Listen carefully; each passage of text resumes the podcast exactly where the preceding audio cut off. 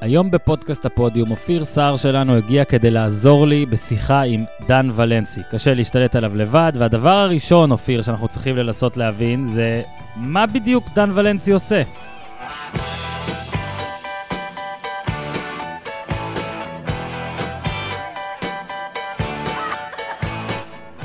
טוב, אז שלום, ברוכים הבאים. ברוכים הבאים לעוד פרק של פודקאסט הפודיום. דן ולנסי, ככה נתת לנו את ההקדמה לפני שהתחלנו להקליט. אתה רב פעלים, זאת אומרת שעושים דן ולנסי בגוגל, מקבלים מלא דברים.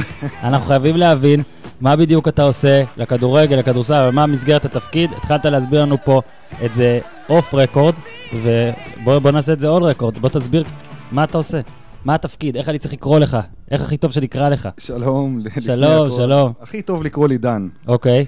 ואני חושב שמה שיכול להגדיר אותי הכי נכון, זה שלפני הכל אני אנליסט ספורט שמתעסק בריברס אנג'ינירינג, כלומר, מה עושה המנצחת תכלס? Mm-hmm. בלי דיבורים, בלי סיפורים, מה הם עושים? ואז אנחנו יכולים לדעת איזה פרמטרים האלופים עושים, ומכאן אפשר להציב מטרות. כלומר, חוכמה שבדיעבד בקטע הטוב. לגמרי. אתה אומר, בוא נראה, הנה קבוצה שעשתה משהו טוב. למה לנחש? אני מנסה לראות מה היא עשתה. ואז אתה מה, יש לך מין תוכנה עם נתונים, שעוד מעט גם אולי... כן, אולי אנחנו נרחיב על זה, אבל קודם כל, השורה התחתונה בספורט הישג, זה תפוקות. וצריך לדעת למדוד תפוקות, ולהגיע לתפוקות, ומפה אפשר לשבור את כל מערכת הפיתוח. אוקיי. אוקיי? ואז נכנסים פרמטרים רחבים בספורט, כמו לדוגמה, פיזיולוגיה. אם צריך להגיע ליכולות פיזיולוגיות של קריסטיאנו רונלדו, אז לוקח שבע, שמונה, תשע, עשר שנים לבנות את זה, אבל זה לא כישרון. אין פה שום דבר מוכשר בלעשות ארבע מאות או אלף בטן ביום. צריך להבין איך זה משרת את המטרה הסופית, ולמה לעשות את זה. וכן הלאה, לגבי טכניקה, לגבי הבנת תפקיד, לגבי תפוקות של קבוצה, לגבי מחויבות. עכשיו, ברגע שספורטאי הישג, זה ברור להם מה צריך לקרות, שני דברים קורים. אחד, הם יודעים מה הרמה שלהם, ושתיים, הם יודעים מה צריך לעשות בשביל לנצח, או בשביל אה, אה, לעבור קבוצה אחרת. Mm-hmm. ובסופו של דבר, המודל שלי הוא מודל סופר פשוט. אני פשוט ישבתי עם דף ועט, ורשמתי כל נגיעה של כל בן אדם, ממש כאילו אין לי מושג בספורט. לא, אין לי דעה, לא חשוב מה אני חושב על זה. פשוט ספרתי הכל. ועשרת אלפים פעולות אחרי זה. אני שואל את עצמי מכל הפעולות, מה הן פעולות של כישרון שתופסות אותנו את העין, שזה מה שאנחנו אוהבים. לדוגמה, קאטה שעושה קרוס אובר, זה מגניב את העין. Mm-hmm. נכון? כאילו כן. אתה, אתה אומר... טל בן חיים, אלי רנטר, יוסי בן עיון, החבר'ה האלה עושים דריבל, זה מה שמגניב את העין, זה הפינה של הכישרון. Mm-hmm. אבל מה המשקל של זה בניצחון? זאת השאלה. ואיך הגענו למצב, נגיד בכדורגל, שאין הרבה שחקנים כאלה גם בקבוצות הכי גדולות בעולם. זאת אומרת, למה המאמנים הכי גדולים בעולם מחזיקים בקושי עדן עזר אחד? כן. Okay. וכל היתר מה? מעדיפים יעילות על יופי. מה זה יעילות? פרודקטיביות. כן. וגם אנחנו פתאום מבינים הרבה דברים תרבותיים, כמו לדוגמה, איך במקומות שרודפים אחרי ניצחונות בעולם, נורא מעריכים אופי, נורא מעריכים השקעה, נורא מעריכים תפוקה. אז בוא רגע, בוא רגע ננסה להסביר, ניקח את זה על שתי דוגמאות אולי, שאחת הקבוצה ממש הצליחה, הקבוצה שעבדה איתך, ואחת הקבוצה לא כל כך הצליחה, ואתה תנסה להסביר לנו קצת מה ראית ומה עשית. בגלל שאנחנו אנשים רעים, ניקח קודם את מכבי חיפה. לא הצליחה? סתם, נותן לי להגיד. מכבי חיפה זה אולי איפה שהשם שלך נכנס, גם הרבה בתקשורת דיברו עליך, השם שלך עלה הכי הרבה בעיניי, אפילו יותר ממכבי תל אביב יורוליג, זאת הדוגמה השנייה. אני מדבר על הצלחה של קבוצה בקטע של, עזוב עד כמה צריך לקדם אותה, אלא אני מדבר איתך בצד כללי, מכבי חיפה הרי לא כל כך הצליחה מהצד, אבל הנה, יש לך גם טענות נגד, ובגלל זה זה טוב, אתה תוכל להסביר. בוא רגע, אם, אם אפשר, כי מכבי חיפה באמת זה שם מעניין עכשיו, מעניין נכון, לדעת. נכון. מה, מה, איך התחלת שם? מה ראית שם? כן. בוא פשוט תתחיל לספר, מה, לאן נכנסת? זה היה בעונה של רוני לוי, הכל, כן? לפני הכל, כן, בעונה של רוני לוי. לפני הכל הייתה לי זכות גדולה. אתה יודע שבסופו של דבר, ינקלה שחר מתקשר אליך, והוא איש שמשפיע והשפיע והמון על הספורט הישראלי, והשקעה בלהפוך קבוצה לדבר מודרני, ולהפוך מועדון לגוף מודרני. אז אתה נהנה לאתגר. אבל בסופו של דבר אני יורד לפרקטיקה. אני יורד, מכבי חיפה מושקעת שישים, שבעים, שמונים מיליון שקל בשנה. Mm-hmm. עשרות אחוזים, אולי עשרות רבות של אחוזים מעל כל הקבוצות האחרות. והיא נכשלת כבר שש שנים בצורה אה, די מחפירה. זאת אומרת, זה לא שהיא מפסידה את האליפות בשריקה, או שהיא הפסידה את הגביע, היא לא במשחק, היא לא במשחק. ובאמת הגעתי למכבי חיפה במחזור עשירי, שהם היו עם תשע נקודות מתחת לקו האדום. וברגע שאני עושה ניתוח משחק, ואני מברר מה התפוקות שהשחקנים נתנו מעצמם, לטובת הקבוצה, לטובת המועדון, מה הם מוכנים להקריב בקבוצה ומועדון, שהסטנדרט היחידי שלהם זה תואר. ואתה מגלה שמכבי חיפה באותה תקופה, בסופו של דבר בתפוקות, נלחמה והשקיעה, הכי מעט בליגה. ובפרקטיקה, המקום שלהם בטבלה שיקף את זה. עכשיו, בישראל...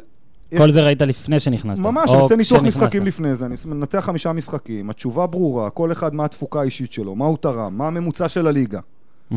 בסדר? ואז ילדים ב-ארבעת אלפים וחמש מאות שקל ברעננה פשוט עושים תפוקות יותר גדולות ומנצחים. זה כל הסיפור בספורט, זה לא משנה מה כתוב בעיתון, או מה אתם חושבים בתקשורת, או כמה כסף הבן אדם מקבל. בסוף, בספורט צריך לעלות למגרש ולהביא תפוקות. ורק בשביל שנסגור את הסיפור, בסופו של דבר, מכבי חיפה עמדה בכל המטרות שהצבנו. אחד, סיימנו מקום רביעי, ממקום אחד לפני האחרון. ושתיים, לקחנו גביע אחרי שמונה עשרה שנה. אז לקרוא לזה בתוך התקופה כל כך קשה של מכבי חיפה, דרך אגב, וגם שנה אחרי זה שהגיע הצוות הזר, ואחרי זה לוזון, בכל, בכל אנשי מקצוע שהיו, אפשר לקחת את התקופה מהמחזור העשירי ועד סיום העונה, בעיניי, בתור הצלחה סנסציונית. עכשיו... זה אומר המון על מכבי חיפה, עוד מעט ניגע למה זה אומר עליך. לא משנה, זה הצלחה סנסציונית, כי גביע אחרי שמונה עשרה שנה זה הצלחה. נכון. אני מסכים איתו. ולהגיע לאירופה ממקום אחד לפני האחרון, במחזור עשר, זה הצלחה, כי אתה נותן אופק לעונה הבאה, אתה יכול לבנות הלאה. עכשיו, יותר מזה, אני אספר לך מספרים. בסוף הפלייאוף, הסיבוב האחרון בפלייאוף, מכבי חיפה הייתה הקבוצה הכי טובה בארץ, נקודה. מבחינת איכות, כן. פעמיים ניצחה את הפועל באר שבע, כולל שלוש אחת בגביע שזרקה אותה, וכמעט לקחה לה את האליפות בשער של משומר. זה אני זוכר. כן, ניצחונות קלים על רעננה, סכנין, ועוד איזה קבוצה שהייתה שם, וביתר ירושלים, כן? אפס אפס עם מכבי תל אביב, ולמעשה הבטיחה את המקום הרביעי, מחזור אחד לפני האחרון. מחזור האחרון היה נגד מכבי תל אביב, קיבלנו שש אפס בראש. נו. כולם נחו. כי אנחנו, אני אגיד לך משהו, אני עובד לטובה תוצאות, ובאתי לפרקטיקה, זה לא מעניין אותי מה אתה חושב, שלושה ימים אחרי זה יש גמר גביע. לא, זה מעניין דווקא. ובעובדה של שלושה ימים אחרי אפס שש, מכבי חיפה ביצעה שלוש מאות וחמישים פעולות לחימה מול מאה וארבעים האנמים של מכבי תל אביב. והגניבה דעת של פליימייקינג, וערן זהבי, וטל בן חיים, ודור מיכה, וכל אלה, בסוף, יוסי בניון ביצע שלושים פעולות לחימה ב-שבעים דקות, יותר מערן זהבי, טל בן חיים ודור מיכה ביחד. תגדיר רגע פעולות לחימה לטובת מאזיננו. לחץ, כדור ראשון, חטיפה. איך אתה מודד את זה? אוקיי, כל הדברים האלה. כל נגיעה נמדדת גם בסטטיסטיקה וגם בווידאו. זאת אומרת, אם אתה בא אליי אחרי זה עם שאלות, כן היה, לא היה, אתה מקבל קליפ לוידאו. אוקיי. זהו, ויש לזה סטנדרט. אגב, ואיך היה יוסי בניון שהגעת למכבי חיפה? או אלירן? אתה יודע מה, זה, זה מאוד מעניין. שאני הגעתי למכבי חיפה, יוסי היה מחוץ ללופ. אני לא יודע אם אתם זוכרים, היה שם איזו התחלה קשה. נסע למשרד. לא יודע, היה התחלה קשה. נסע למשרד של ילקלה. אני לא יודע, אני לא מעורב באמת בדברים האלה. הוא עשה פעולת לחימה על המשרד. באמת לא מעורב, אין לו מושג. לא, אני באמת לא יודע, באמת אני אומר לך. אורי דנברקס נסע לתל אביב. אתה מכיר את אלה שאומרים, אני לא קורא, הוא לא קורא. לא, אני באמת לא יודע. ואז יצא לי כאילו להסתכל על הנתונים, וראיתי שהנתונים של יוסי לא מופיעים. כמה הוא רץ, כמה ספרינטים, כל הקבוצה כן. ואז שאלתי את החבר'ה, למה... איפה הנתונים של יוסי? איפה השקיפות? ספורט זה עניין של שקיפות. איזה סודות יש בספורט? אתה רץ עשר שניות ב-מאה מטר, כל העולם יודע את זה, המקום שלך... לא הבנתי, אבל שאלת את זה כבר בתור אחרי שעבדת לא, שם? לא, כבר הגעתי כבר... אז מה העניין של שקיפות? אתה עובד שם, צריך פשוט להראות לך. לא לי, אבל למה לא לכולם? אוקיי. ספורט זה עניין שקוף. אתה יודע כמה שחיין עושה, אתה נכנס לאינטרנט, כתוב לך, נכון? מייקל פלפס, מאה מטר פרפר, טה-טה-טה. גם בפוטבול כל אחד... וככה גם בכדורגל ובכדורסל, בכל מקום בעולם. אוקיי. אבל אצלנו יש הסתרה וערפל מוחלט סביב הנתונים. לטובת גניבת דעת. גניבת דעת עדיפה לנו על מציאות. אנחנו נגיע לזה יותר מאוחר. כן. בקיצור... מה מצאת ביוסי? מה אני מוצא? שיוסי רץ בעשירון העליון של הקבוצה, והוא חושב שהוא לא. אז הוא הסביר לי, אני לא יודע, אני לא בקושי, אולי ככה. אמרתי לו, יוסי, תשמע, שלחתי את הנתונים שלך למעבדה. הנה התוצאות. הנה האינטרנט. בוא תראה את הכל. אתה עשירון עליון בליגה. קדימה. אבל מה, הרי כשנכנסת לשם, כשנכנסת למכבי חיפה, מכבי חיפה, כמו שאתה אומר, הייתה ממש בבעיות. מה ראית שם? אם אתה מספר לי שאפילו יוסי רץ טוב, אז מה ראית רע? אני עושה בכל מקום אותו דבר, בסדר? נגיד, לצורך העניין, התפוקה בליגה של לחימה וריצה, נגיד, עם מאתיים פעולות לחימה ו-עשרה וחצי קילומטר ריצה, נגיד. מי שעושה מעל, סופר גבר. מי שעושה אותו דבר, גבר ביחס לליגה. מי שעושה מתחת, נזקק. מכביד על המערכת. בד קרמה, נגטיב אנרג'י. כמה נזקקים בחיפה היום? המון. אגב, ציינת את בניון שהיה בעשירון העליון, איפה היה אלירן שהתחלת? תראה, אני לא רוצה לדבר פה על... אני לא רוצה לרדת לשם... איפה השקיפות? לא, אני אתן לך שקיפות. לא, אבל עם אלירן עשית עבודה יסודית. אלירן היה איזה מין פרויקט שלך במכבי חיפה. לא, לא, לא. לא, אין לי אף פרויקט אישי, אין לי שום דבר אישי, לא מעניין אותי כלום אישי, רק מספרים. לא, מדברים מספרים. אבל הוא שיפר, הוא שיפר את המספרים. אין פה, לא, לא, אז עזוב רגע, בוא נוריד את השיחה הזאת מאלירן, כי אני אוהב את אלירן בתור בן אדם, וספורטאי שלא מפתח את היכולות האירוביות והאנאירוביות והספורטיביות שלו, לא יכול לעמוד בפרמטרים. אני סתם אתן לכם דוגמה משנה אחרי זה. Mm-hmm. בא גיא לוזון, שהוא מאמן אגרסיבי, והוא רוצה לחץ. כן. נכון? והוא רוצה לחץ גבוה. בסדר? בליגה האנגלית, עושים בערך שבעים ספרינטים ממוצע כל שחקן. מה זה אומר? שבעים פעם אתה יכול לצאת למתפרצת, שבעים פעם אתה יכול לחזור, לעזור לחבר, אתה יכול לעשות לחץ, אתה... שבעים פעם. בישראל, שמונה, תשע, שתים עשרה. אז אם גיא לוזון מטריף את מכבי חיפה ב-עשרים דקות הראשונות, ואלירן וגילי ועומר וגמרו את הספרינטים שלהם, הם בדקה חמש עשרה גמרו את הספרינטים, אתה אומר איזה יופי חמש עשרה דקות הראשונות, למה זה לא ממשיך? כי אין כושר ל-תשעים דקות. נכון, וזה צריך לבנות מגיל שש עשרה, ובגלל זה רוב השחקנים הסופר מוכשרים הישראלים מגיעים לחול, ואחרי עשר דקות הולכים הביתה, ואנחנו לא מבינים למה, כי לכל רמה יש תפוקה. בליגה האנגלית אתה לא יכול לעשות שנים עשר קילומטר, תודה, משוחרר מהליגה. Mm-hmm. בליגה הגרמנית אתה לא יכול לעשות שנים עשר קילומטר, משוח... לא, פשוט לא עומד במידות. רגע, אז משהו שעניין אותי וסתינו כן, טיפה, כן, מגיע בטח. מחזור אחרון, ושאתה יודע שיש את הגמר גביע אחרי זה, איך... אתה אפשר... יודע מה היה לפני הגמר אפשר... גביע? בוא תגיד. אני נכנס לחדר הלבשה לפני הזה, אני אומר להם, ההפסד הזה זה הדבר הכי טוב שקרה לנו, מכבי תל אביב לעולם לא יכולים להתייחס ברצינות לגמר גביע, אנחנו שלושה חודשים, או חודשיים בטח אחרונים, הקבוצה הכי חזקה, הכי דומיננטית והכי מנטלית בליגה. אף אחד לא יודע את זה, כי התקשורת בסופו של דבר מאוד מוגבלת, והיא מקדמת את מה שהיא רוצה לקדם, mm-hmm. כולל הפתיח הזה שמכבי חיפה הייתה בעונה לא טובה, וגביע אחרי שמונה עשרה שנה זה לא רע. לא, אני אמרתי שמכבי חיפה לא סיימה באיזה משהו טוב. קודם כל גביע, גם סכנין ובני יהודה לקחו. עכשיו אני מסכים, זה, זה טוב, זה אחלה, אבל זה לא מכבי חיפה, אתה יודע, מכבי חיפה... נכון, זה... רגע, אבל אתה אומר, מכבי חיפה... כמו שאתה אמרת, אתה אמרת וצדקת, כן, כן, שש כן. שנים שבהן היא לא התחרתה על האליפות, היא לא הייתה קרובה. אז העונה הזאת היא גם חלק. אז, אז, אז אומר, זה בתוך... שהיא הייתה יותר מוצלחת ואחרות, לא תמצא לא, אותי, אומר, לא בתוך, מודה בתוך בזה. בתוך התקופה הזאת של הריקבון, אתה יודע, שאתה מגיע למקום חלש, אבל בריא, אתה יכול לבנות איתו משהו. שאתה mm-hmm. מגיע למקום מאוד חזק, אבל חולה. אבל חולה, וכולם, דרך אגב, כל המאמנים, כל המערכות, כולם אומרים את אותו דבר. אנחנו כן. לא יודעים מה לעשות עם המחלה. כולם אומרים את זה. ואני אומר, נורא קל לעשות עם המחלה. נו. No. התפוקה של נטע לביא יותר גבוהה, משל זר ב-ארבע מאות אלף דולר. נטע לביא משחק. גוזלן פתח בגמר גביע, אף אחד ממכם אפילו לא שאל למה. הכוכבים ישבו, כי גוזלן רץ אחד עשר קילומטר ונלחם ארבעים פעם, ומתיש את היריב. עכשיו, אתה אומר, זה הכדורגל האולטימטיבי? לא, הכדורגל האולטימטיבי זה גם וגם. זה סוארז, גם ארבעים פעולות לחימה, גם אחד עשר קילומטר וגם מלא כדורגל. כן. אבל בישראל, אם אתה צריך לבחור או-או, אז, אז, עדי... בא, כן, אז בא מכבי פתח תקווה, רצה אחד עשר קילומטר ממוצע, עושה שלוש מאות פעולות לחימה, והיא הפתעה את העונה, ואף אחד מכם לא מבין למה. Mm-hmm. כי כולם פה לא רצים. לא נלחמים, אגב, לא עובדים. אגב, נפגשתי פחת עם איש בקצוע, לא חשוב שמות, שדווקא אמר שהקטע הוא ברור שלערוץ כמה שטר זה הכי טוב, ברור. אבל זה לאו דווקא, זאת אומרת צריך לדעת גם, אתה יודע, אז... איך, מה, מתי, זאת אומרת, ראשון... אז אני רק רוצה להגיד, זה פה כתב אולי גם מתעסק בזה, ולהגיד שלעשות רק אחת עשרה או שתים עשרה, לא, זה לא, לא, לא תמיד לא. הדבר אנחנו... הכי טוב, אלא... דבר ראשון, זה תמיד הכי טוב לעשות יותר, בספורט, נכון. יותר מהר, יותר גבוה ויותר חזק. אלא אם כן אתה או... מסי ונח, ועושה שבעה קילומטר, מסי... כי יש עשרה שעושים בשבילך את זה. אבל שים לב נכון. שהוא כל פעם...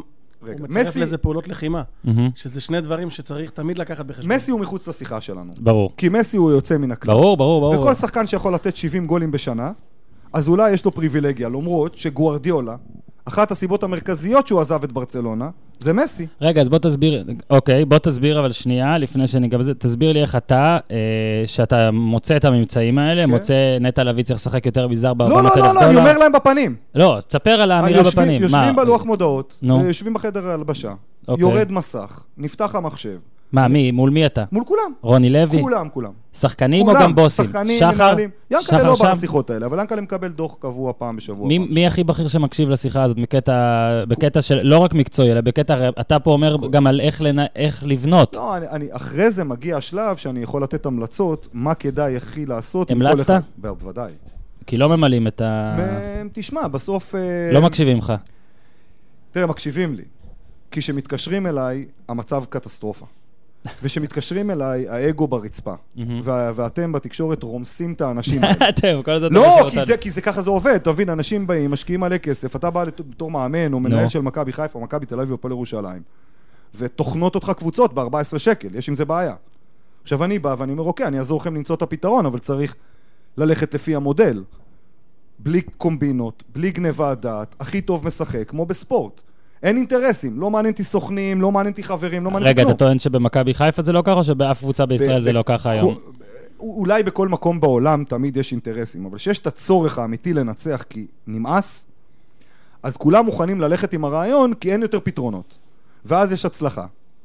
ולהצלחה מצטרפים, אתה יודע, כולם. ברור. אז בוא, אני רוצה לשאול הנה ככה, מה היה החלק שלך בעונה הזאת של מכבי חיפה, שהייתה לדעתך ולדעתי גם יותר טובה מחמש האחרות במכלול שלה? אוקיי, מה החלק שלך?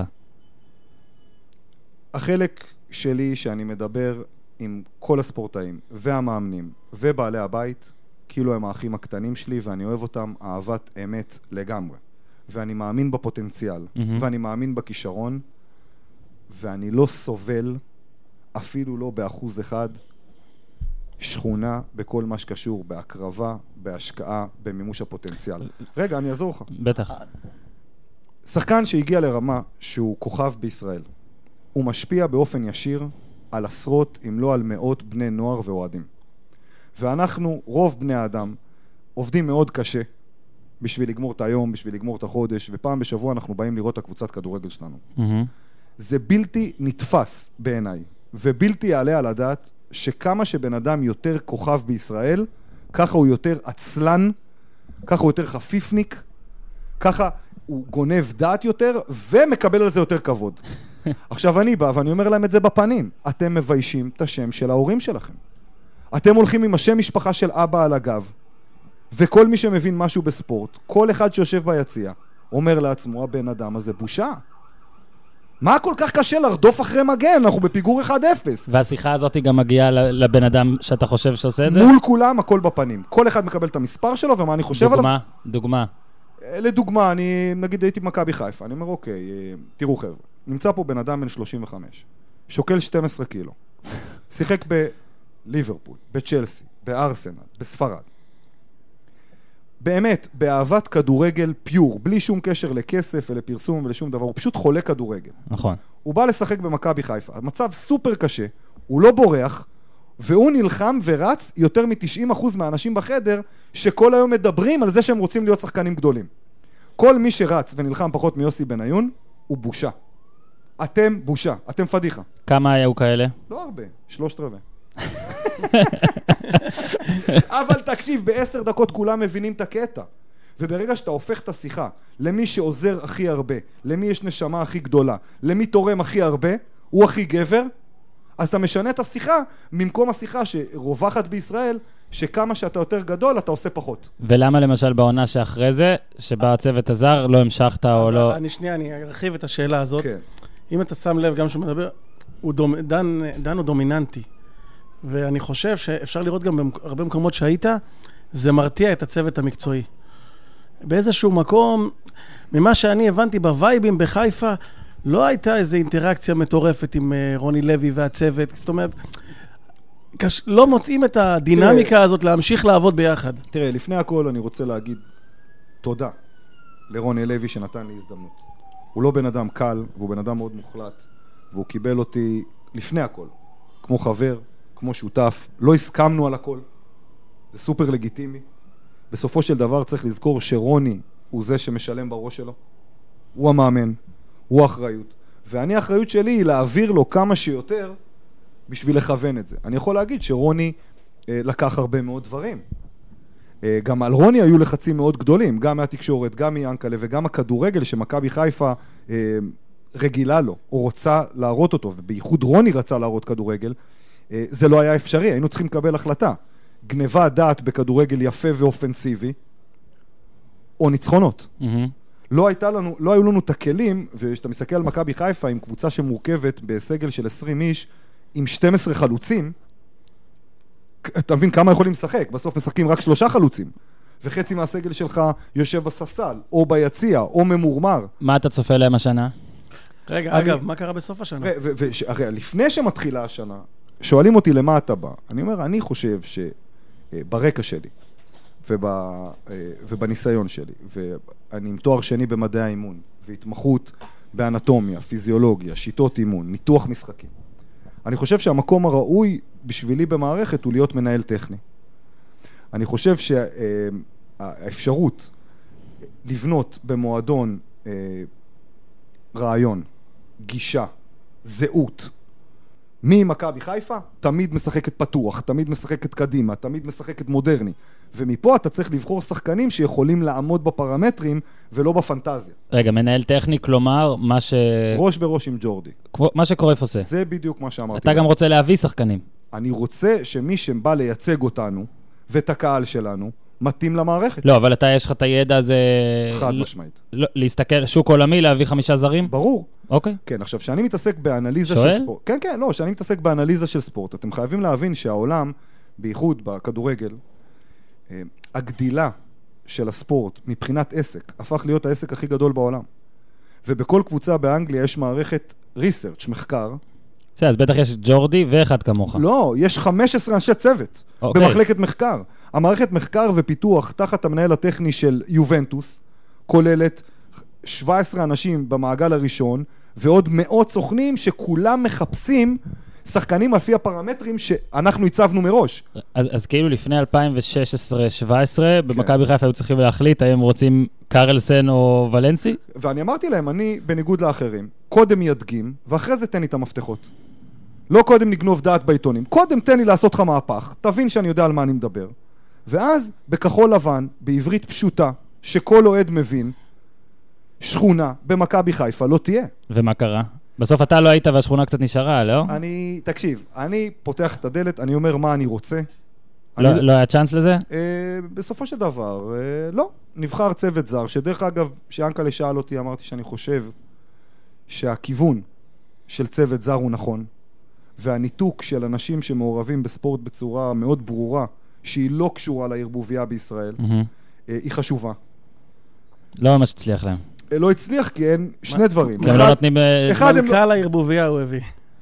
לא, צוות זר היה סטנויביץ' בנובמבר הלך, או דצמבר, לא יודע, וגם קרלס, גם מולנסטיין. זה ברור שזה לא הצליח, בגלל שאנחנו דאגנו לזה שזה לא יצליח. מי זה אנחנו? אנחנו בתור ישראל, אנחנו לא אוהבים... די, די. רגע, תקשיב רגע, שאתה רוצה להביא צוות... נסיבות בקלות. רגע. מכבי תל אביב הצליחה למרות שהיינו בחיים כולנו, גם האוהדים, גם תקשורת, חיינו פה, והצליחה. להפך, דן, אני חושב שקרלסן וגם מולנסטיין קיבלו פה בהתחלה.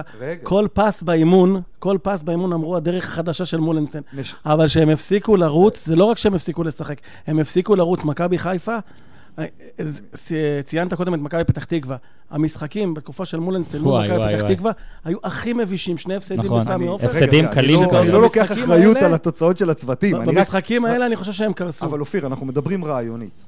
מכבי תל אביב בכדורגל הביאה רעיון, והרעיון היה שיש שפה שהיא ברורה ולא משתנה, אוקיי? וג'ורדי קרויף הוא השליט הבלעדי.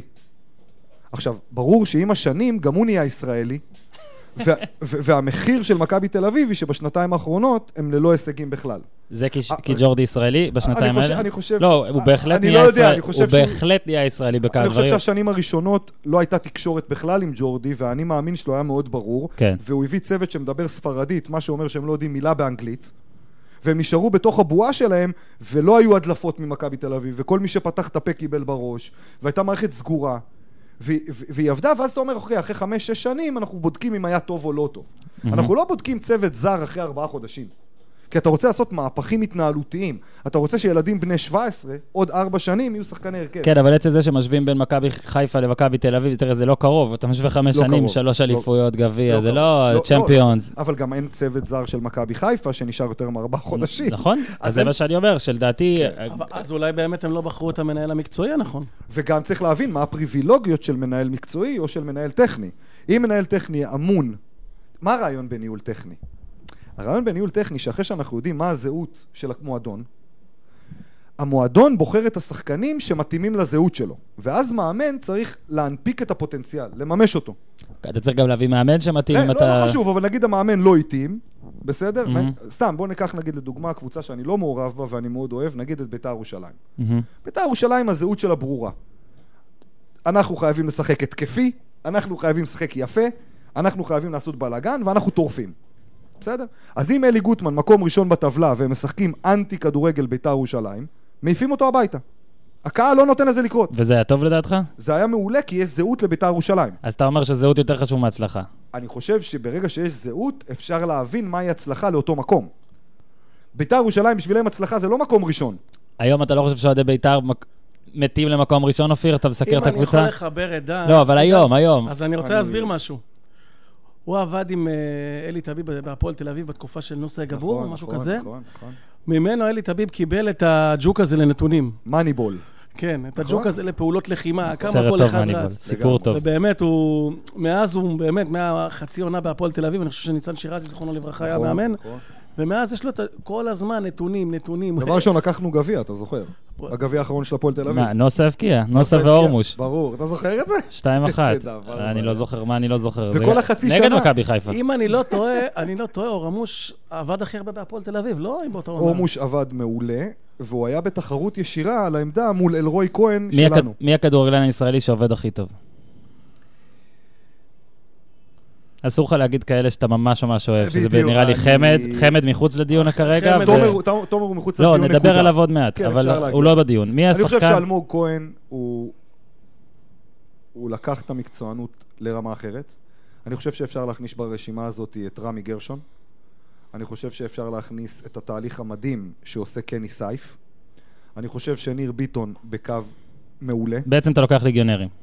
זה מה שאתה עושה. לא, אני לוקח ספורטאים. לא, לא. אתה שאלת אותי על תפוקות, אני אומר לך ספורטאים. לא, אז אתה מראה פה את היחס הישיר של מי אתה עובד, אתה תהיה באירופה. מה זאת אומרת אני לוקח ספורטאים? אלה שמשחקים בליגה שלנו לא ספורטאים? לא ברמת תפוקות של כדורגל שאנחנו רואים בטלוויזיה. יש בליגת העל מישהו שמרשים אותך מבחינת עבודה וכושר ואופי של מה שאתה מחפש? אתה גם הרי מאוד נוגע בצד המנטלי. אמרת נטה, יש קלטינס, יש כמה כאלה שכן רצים, כן עובדים. לא, אבל יש איזה מישהו שאתה אמרת עכשיו, זה דווקא מעניין, כי נתת ברשימה שלך את החמישה ליגיונרים מהבחירים באירופה של ישראל, כאילו, אתה יודע. הבחירים באירופה, אבל לא בחירים בישראל. בסדר, מה, רק את ערן זהבי לא שמת ברשימה, לדעתי? כי הוא לא משחק בליגה של כדורגל. לא, אני אומר, שאלתי אותך, מי יש לו אופי של כדורגל? בגלל זה גם אמרתי, יפה שלקחת רק את האירופים, את הליגיונרים, שזה בסדר. קודם כל, זאת התשובה שלך. לפני שדיברתי על דבור וקיאל, כן? למה אמרת הבחירים באירופה ולא הבחירים בישראל? שמעתי דודו דהן ברעיון השבוע, אומר שהשחקנים הכי טובים פה לא משחקים בנבחרת, וזאת הבעיה שלה. הוא צודק מאה אחוז, כי אם אנחנו מדברים על... סתם, אני אתן לך את זה כאילו באנליזה הכי פשוטה ורדודה, אוקיי? סתם בהבנה. אנחנו משחקים נגד נבחרת ספרד, שהיא אולי, אתה יודע, ארגיובלי, יותר טובה מאיתנו טכנית, ואולי גם טקטית. אולי. אולי. כן, אולי. אולי הכי טובה בעולם בשתי התחלות. כן, אם תפסו יום טוב. בסדר? נבחרת ישראל רצה תשעים וחמישה קילומטר נגד נבחרת ספרד, שזה ממוצע של נערים ג' בכל מקום בעולם. בסדר? נבחרת ספרד, שכולם רגילים לרוץ שנים עשר קילומטר, רצו עשר וחצי קילומטר. מה זה אומר ב- בעברית? שכיתה י"ב הגרילה באליפות בית ספר את כיתה ט'. אז היא לא צריכה לרוץ הכי חזק שלה. מספיק שהיא רצה חמישים אחוז, אבל מבחינת אוויר וביטחון ואפשרויות, זה משחק הכי קל בחיים. ואז אני מחכה שכתב אחד יבוא בסוף הרעיון, בסוף המשחק, וישאל את אלישה, תגיד לי, אם היה הבדל של חמישה עשר קילומטר, כלומר, שחקן וחצי, איזה פריבילגיה יש לישראל לשחק תשע נגד אחת עשרה, נגד אלופת העולם? ויש לנו שחקנים טובים שיעשו את עשר וחצי אחת עשרה? אחד משמעית, כן. שמתאימים לרמות האלה? בוודאי. תן את הרכב נבחרת שלך. אין הרכב נבחרת. אני חושב שהשחקנים בוחרים את עצמם. אני חושב שרמי גרשון הוא קפטן. הוא קפטן אלופת בלגיה, הוא משחק בתפוקות טופ עולמיות, הוא משחק בליגה שהמדינה שלה מדורגת שלוש בעולם, הוא שש שנים שם, הוא יכול לעבוד בקצבים האלה, במהירויות האלה, בשפה הזאת, בחשיבה הזאת. חד משמעית, תפארת מדינת ישראל. ואתה עובד איתו. לא מכיר אותו. לא מכיר אותו. מת עליו. אוקיי. אתה אומר שגם קני סייף זה עבדה לנבחרת. קני סייף זה השחקן ההתקפי, מה שנקרא ווינגר, שלוש רמות מעל כל דרגה שחקן בישראל. יופי, נקודה. יופי, יופי, שלא הזמנתם אותו לנבחרת בשלוש שנים האחרונות. עכשיו, יופי. רגע, בוא נדבר בכלל, בכלל, אחרי אם תרצה אפשר לדבר... מה קורה לנו בזימוני הנבחרת שנים, לא עכשיו. מה, תן לי הרכב, תן לי משהו. אז רמי גרשון הוא בעל הבית של ההגנה, לפני הכל. ששוב, שהרכב הזה אתה אומר של אנשים עובדים. קודם כל, שיכולים לעמוד בתפוקות שאנחנו רוצים להתמודד איתם. אם אתה רוצה לשחק באליפות הקיבוץ, שחק עם מי שאתה רוצה. אם אתה רוצה לשחק נגד אנשים בעלי תפוקות מסוימות. ואתה קיבוצניק. לגמרי. ודרך אגב, קשה, גבעת חיים של גלי שפע עכשיו, לקחו אליפות. אני מושבניק אגב, זה בסדר, אחים חורגים. משפחת שפע עשו אליפות גדולה. גרשון, קני סייף, קני סייף. רגע, לפני הכל, רמי גרשון, אנחנו מסכימים שבתור שחקן הגנה, בתור בעל בית של קבוצה מובילה באירופה, אין לנו אף אחד שמתקרב אליו, אין פה שיחה בכלל. אני חושב שהיה פצוע ב... עזוב אותי, עזוב אותי. שש, שבע שנים, אין לו תחליף. זה רמי גרשון בלי רגל. יאללה, איתך. יפה. ניר ביטון. קיאל, אלמוג כהן, לא יכולים לזוז מילימטר, אלא אם כן מישהו מהם חולה. אוקיי. אין שיחה עם אייבינדר בעונה טובה, ועם קלטיס בעונה נורמלית, וכל מיני שטויות כאלה. יענו, שלושה קשרים בלי התקפה.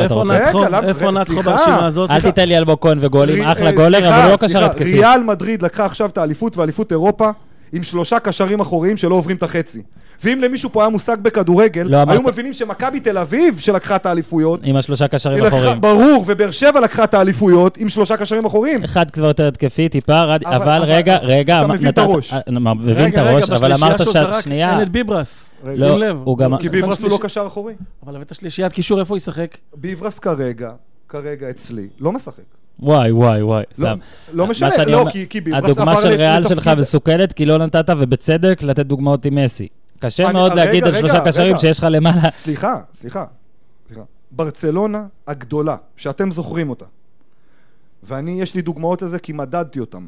לא הייתה קבוצה שנלחמה וניצחה לחימה כמו ברצלונה. כן, אבל הקשרים שלנו, נגיד גם אינייסטה יודע לעשות משהו קדימה. פה נתת שלושה, שאחרי זה אתה יורד על אלישה שזה לא אטרקטיבי. אינייסטה וצ'אבי רצו שבעים משחקים בשנה, שנים עשר קילומטר, עם שלושים פעולות לחימה. אקסטרה, סו אקסטרה. מה זה אקסטרה? התקפי. שיחקו כדורגל גם. איזה התקפי? לצ'אבי ואינייסטה ובוסקס עד היום יש ארבע גולים כל הקריירה. אינייסטה לא שחקן בהתקפים בהיסטוריה? לא, אבל התקפי, אופי התקפי, ויש לו יותר גולים מה שאתה חושב. אבל זה לא נכון. כולל גמר מונדיאל. אבל התפוקה שלו לא נפגעת. אני מסכים. כשאנחנו מדברים על תפוקות, אנחנו צריכים להבין הגדרת תפקידים. בסדר? אינייסטה גדל בתור שחקן כנף.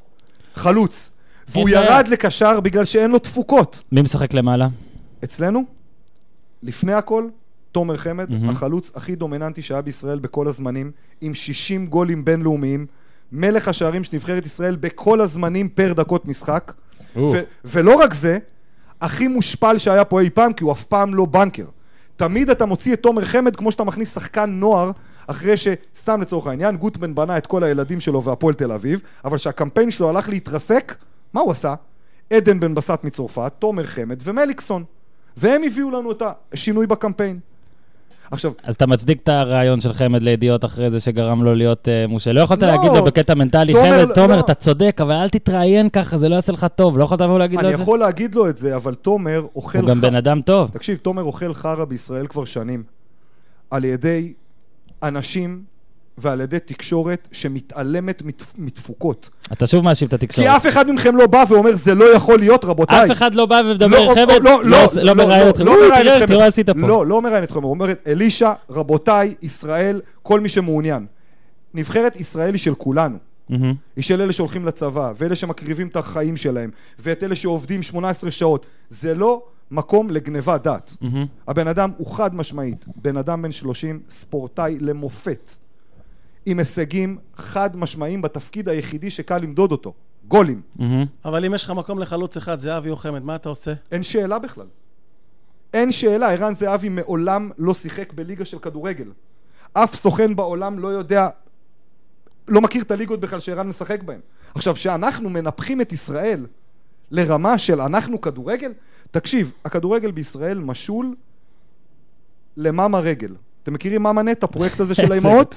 אותו דבר. אתה פה קצת מזלזל יותר מדי, זאת זכותך, זו דעתך, זו דעתך. אני לא מזלזל. אני חושב ששניהם היו צריכים לפתוח ביחד, אבל זה לא משנה עכשיו. הוא לא יכול לפתוח, תקשיב. אני לא משחק באגף.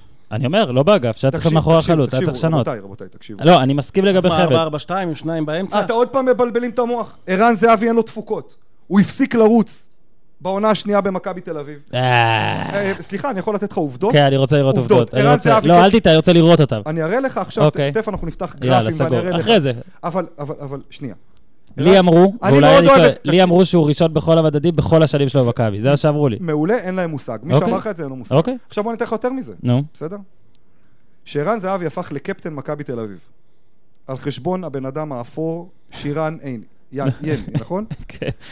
מכבי תל אביב סיימו את העונה. הבן אדם האפור, זה טוב. כן. אתה יודע, כאילו, התפקיד של האשכנזי, האחראי, החברתי. כן, התותח, השקט. מת על יעלי. אני מת עליו, גם אני. נו. אבל שהוא היה קפטן, מכבי תל אביב יצאו עם שני דאבלים. אחד. אחד ועוד אליפות? כן. מצוין. שערן זהבי נהיה קפטן, והיה הכי טוב בארץ, ואתם בניתם אותו בתור השחקן הכי טוב בעולם, מכבי תל אביב סיימה עם אפס תארים. מסכים, אבל בשנה אחרי זה גם, אז מה? אפס תארים. אז מה השנה האחרונה אומרת? רגע, רגע, רגע. השנה האחרונה זה כבר המשך לירידה של מכבי. אני חושב שיש בי לזה גל עכשיו, שכאילו להראות את האנטי, אני חושב שאתה... רגע, אבל מה, שלושים וחמישה גולים זה לא תפוקה? סליחה. זה גם תפוקה מסוימת. סליחה, זה תפוקה מדהימה. אבל ברגע שאתה ראש של להקה, ראש של להקה, אתה צריך להדגים, אתה צריך להדגים מוסר עבודה.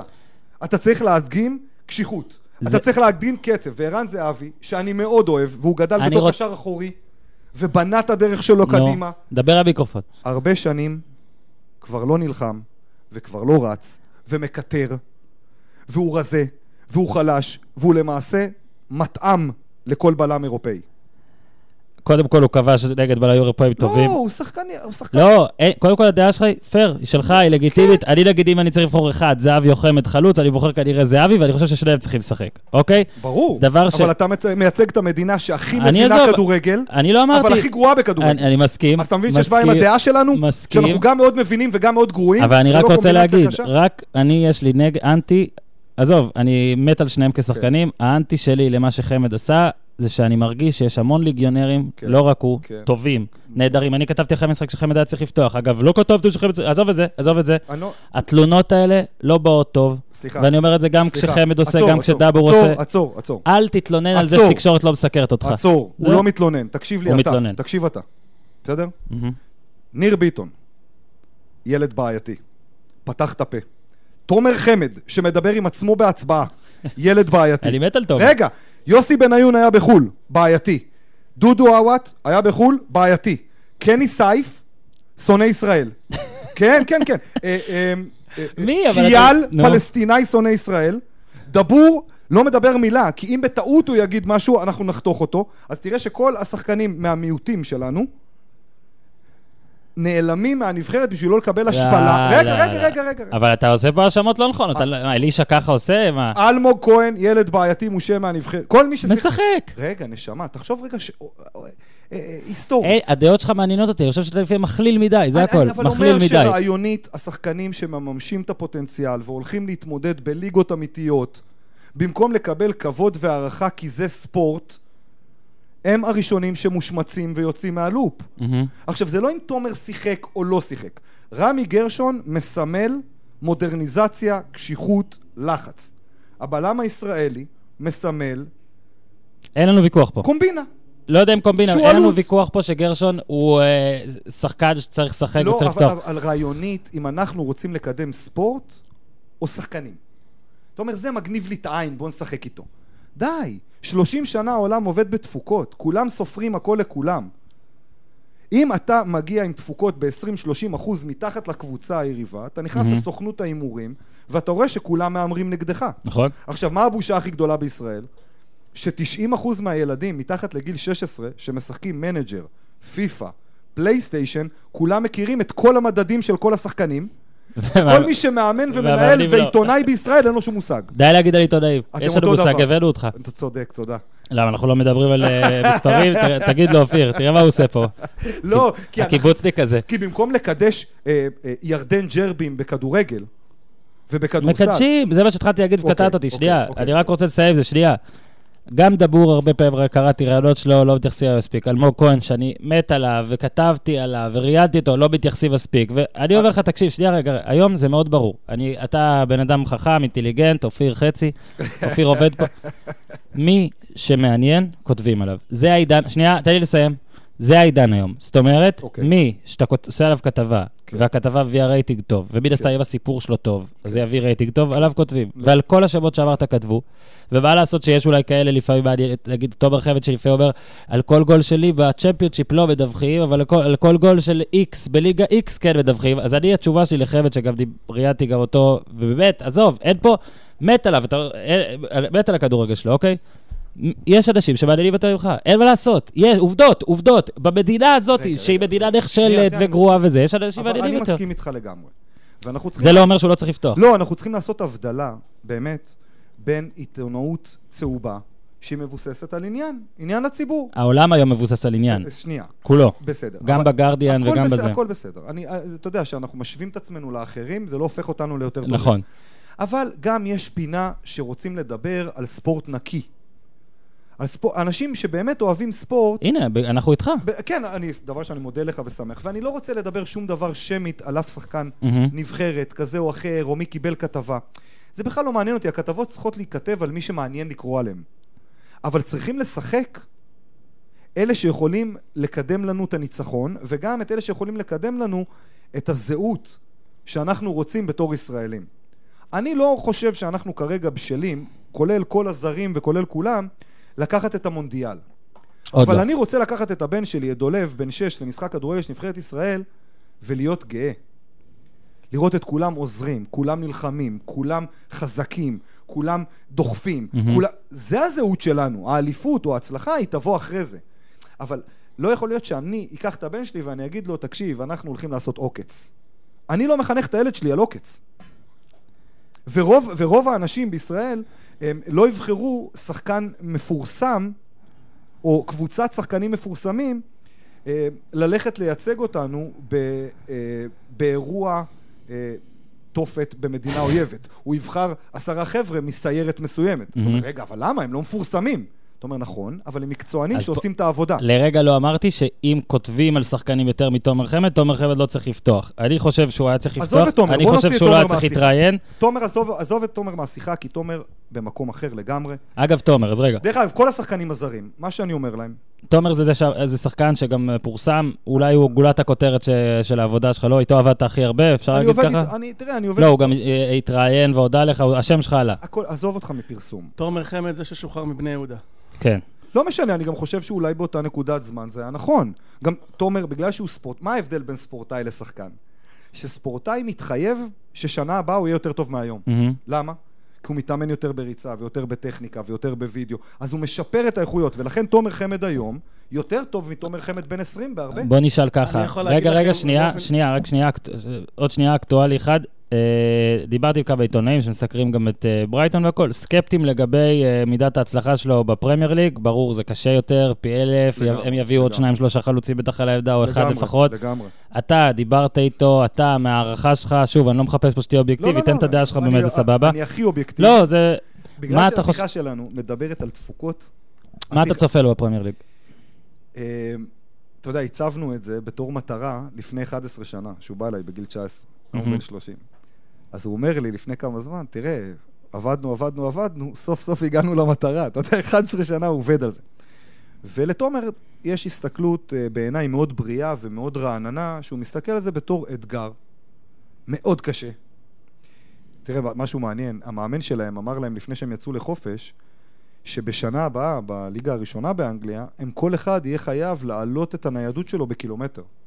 מ-אחד עשר קילומטר ארבע מאות ל-שתים עשרה קילומטר שלוש מאות ארבע מאות, בשביל שיוכלו להתמודד. שתים עשרה שלוש מאות זה כבר מספרים של הערכה בגמר מונדיאל. כן, אבל אתה משחק בליגה הכי חזקה בעולם.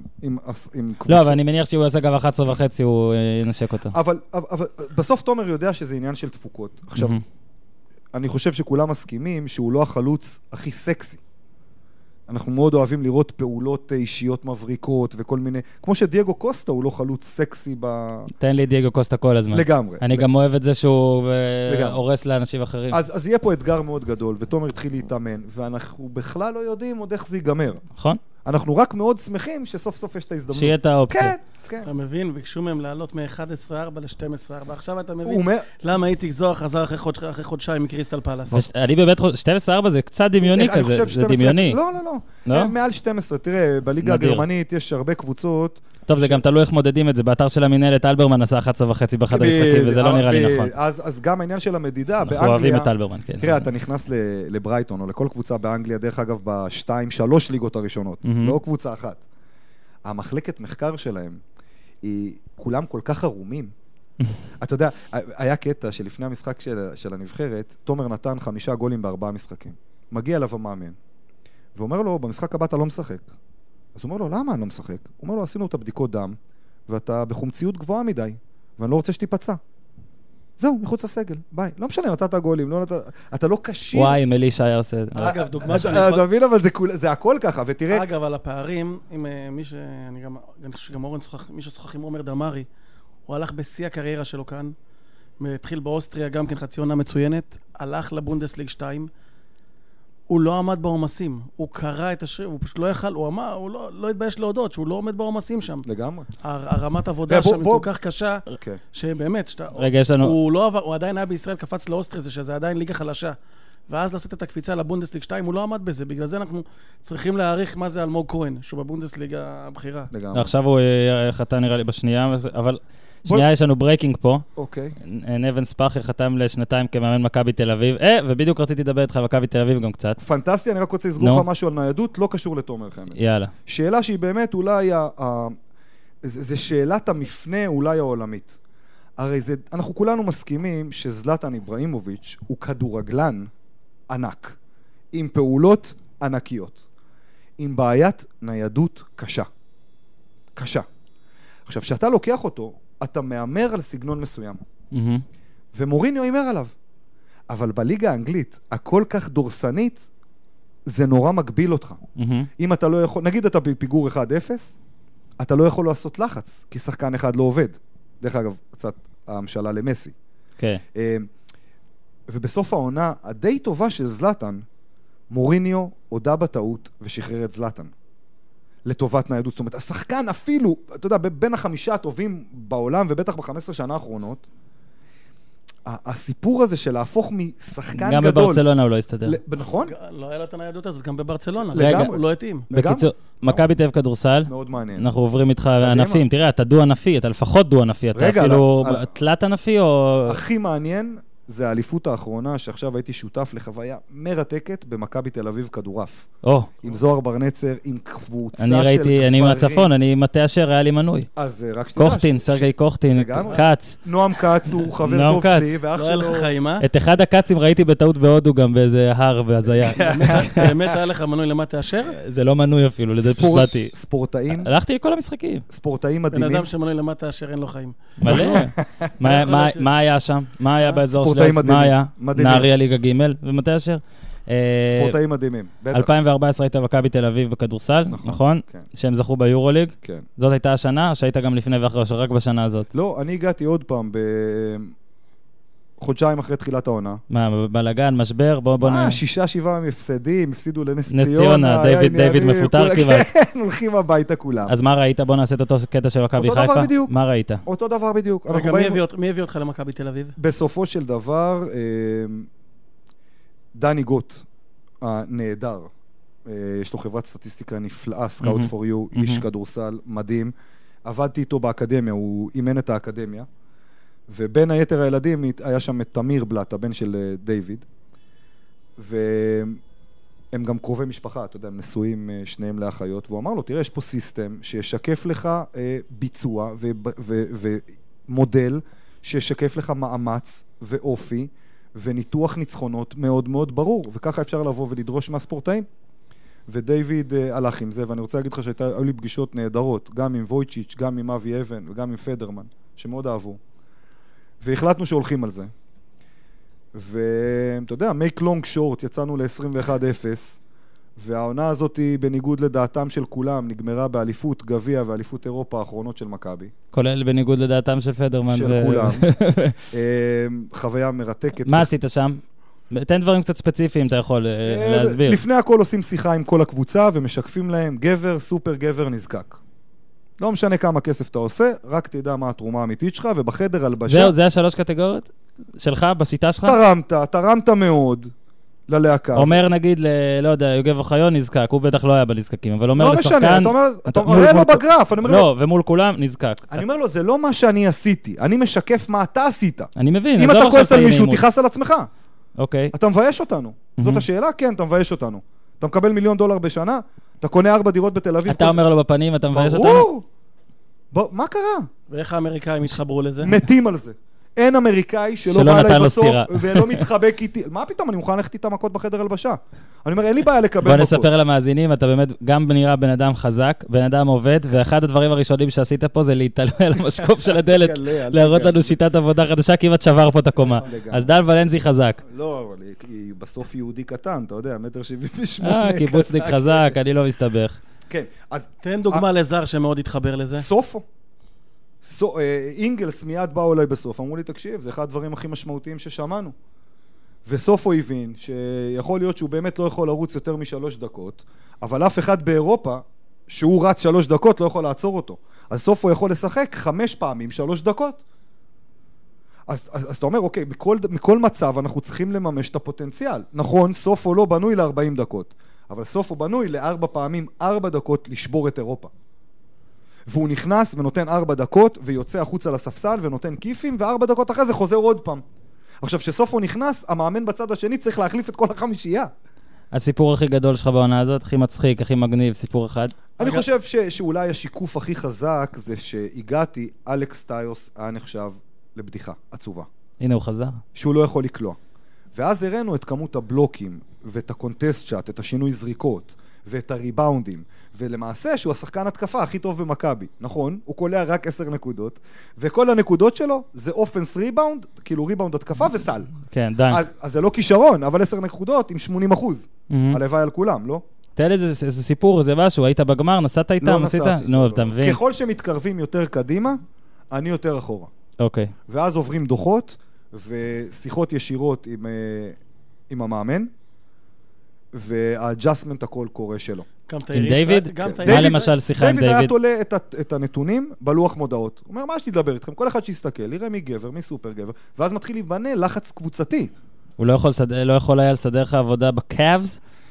אנחנו, תקשיב, אנחנו... This is Dan Valencia with me? אני חושב ש... אגב, הגרף הזה היה... הולך מכות עם לברון. גם הגרף של טייריס רייס השתנה באותו? אימון שלישי הוא היה הולך מכות עם לברון. אני בטוח במאה אחוז, אני אומר לך, לא במאה אחוז, אבל אני בטוח באחוזים מאוד מאוד גבוהים, שאם הייתי עובד עם קליבלנד, הם היו זוכים באליפות, במקום שהפסידו ארבע שתיים.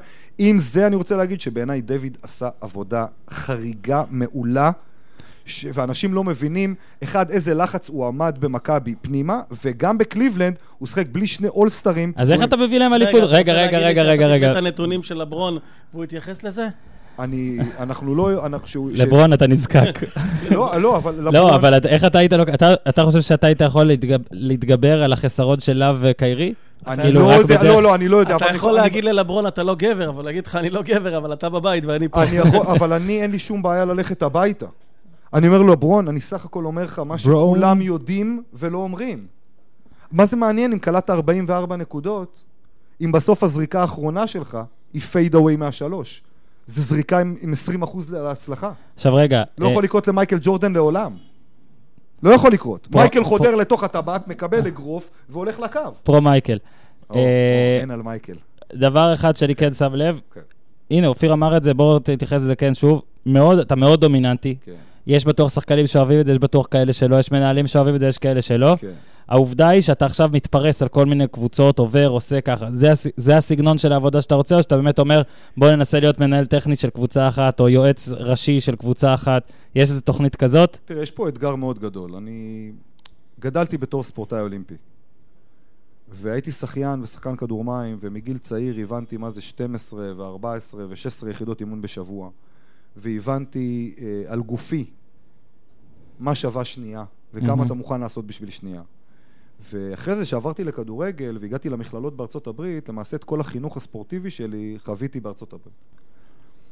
כשחזרתי לארץ בגיל שלושים, הייתי בטוח שהולכת להיות מהפכת טיק-טק. אתה יודע, אמרתי, מה הבעיה? בוא נזיז את העניינים.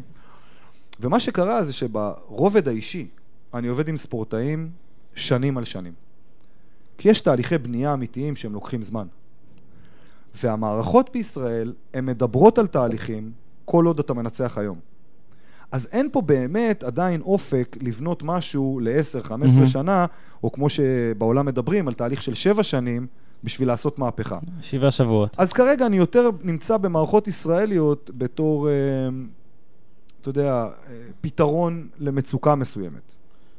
אתה יודע, שיש איזו מצוקה בקבוצה, ואני יכול לבוא ולתת כפתף מזווית אחרת לגמרי, ואולי אני בן אדם היחידי בישראל, אני חושב שאולי בעולם, שמקמת את העבודה המנטלית לדבר אמפירי, למדיד, לא רעיונית. יש לי ביטחון, אין לי ביטחון, אני... ולכן זה לא כל כך משנה לי אם השחקן אוהב אותי, זאת אומרת, כי יש כל מיני סוגים, כאילו זה לא, אתה לא מנטליסט כמו איתן עזריה נגיד, שהוא יותר פסיכולוג, כאילו, ואתה יותר פיזיולוג אולי, משלב ביניהם אפילו אפשר להגיד. אין דבר כזה בעיניי, פסיכולוגיה בלי פיזיולוגיה בספורט. מה אתה רצית לשאול אופיר? קטעתי אותך באכזריות. מכבי חיפה שלא המשכת, מכבי תל אביב אחרי היורוליג, מה קרה? תראה, בכל מקום שאני מגיע, אני אומר שאני רוצה לעבוד שלוש, ארבע, חמש שנים, כי אני חושב שאפשר לעשות משהו מאוד משמעותי. ואני מבקש, בדרך כלל, אני רוצה בונוס על הצלחה. אני אומר להם, אתם באים אליי בצרה. אתם רוצים שאני אקדיש את כל האנרגיה שלי לכם. אנחנו רוצים לעשות מהפכה. היה והיא הצליחה, אני רוצה שתסתכלו עליי כמו שחקן זר דומיננטי. אם המטרה שלכם היא אליפויות ותארים. ואחרי שזוכים בתואר, אומרים לי, אתה יקר מדי. כן, זה מה שאמרו לך במכבי. קראתי בכתבה בוואן שעשו עליך, שגם גודס אומר את זה, שהוא... לא משנה, מכבי... רצה את הידי כסף. מכבי בכלל, כאילו, כן, בדיוק, אבל בייחוד מה שאני אומר להם, זה שאם אתם רוצים לנצח, אתם צריכים לבחור שחקנים שמתאימים בשביל לנצח, ולא כאלה שטובים לכם. ואני מאוד מפריע ל... איך, זה, איך, איך נגדיר את זה, אופיר? לה, להתנהלות... למרקם. ב... כן, אתה אז יודע. אז אולי אתה צריך דן ולנסי שיגיד לך מה אתה עושה, מה למנן, מה זה, אולי... לא, אבל... אגב, זה מדהים. כמה אנשי מקצוע ישראלים לא נשארו במכבי בגלל שהם דרשו הרבה... אני לא דרש, אני בכלל לא דרש. אני לא אומר שאתה דרש, שזה מצחיק. אבל הוא, לפי הסיפור פה רואים, הבן אדם דומיננטי, אני מדבר בפניו. אבל ההגדרה היא מצחיקה, כאילו, שמכבי אין לה את ה... כן, היא אומרת, בסדרי העדיפויות, אתה יודע מה, שנה אחרי זה אני שנה אחרי זה, ואמרתי להם, חבר'ה, לא בכוח. לא בכוח. אני בתחילת הדרך, אני בא עם מודל שהוא פורץ דרך. לוקח זמן לאנשים לעכל את זה. Mm-hmm. יש לי הרבה סבלנות. ניפגש שנה הבאה. באתי לפועל ירושלים. אמרתי להם, חבר'ה, תקשיבו, יש לי איזה חוב קטן עם מכבי. רוצים אליפות? אמיתי, אתם בעניין של אליפות? אמרו לי, no. ברור.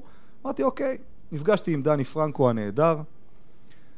החלטנו שמתחילים לעבוד, אמרתי להם, בואו נעשה את זה רק לפני הגמר גביה, כי אני רוצה גם בונוס על גביה. אני עובד לפי בונוס. לפני הגביה ווינר, גביה ווינר. לא, הם אומרים לי, נגיד, אתה יקר. אני אומר להם, אני מוריד חצי מהכסף, אבל על תואר תיתנו לי כפול. עכשיו, מה אכפת לכם? לא הייתה אליפות בירושלים אף פעם. זה סך הכל תכלס המועדון, אתה יודע, עם אפס אליפויות. כל המאמנים היו פה, כולם היו פה אפס אליפויות. אז מה אתם יכולים להפסיד כבר אם ניקח אליפות?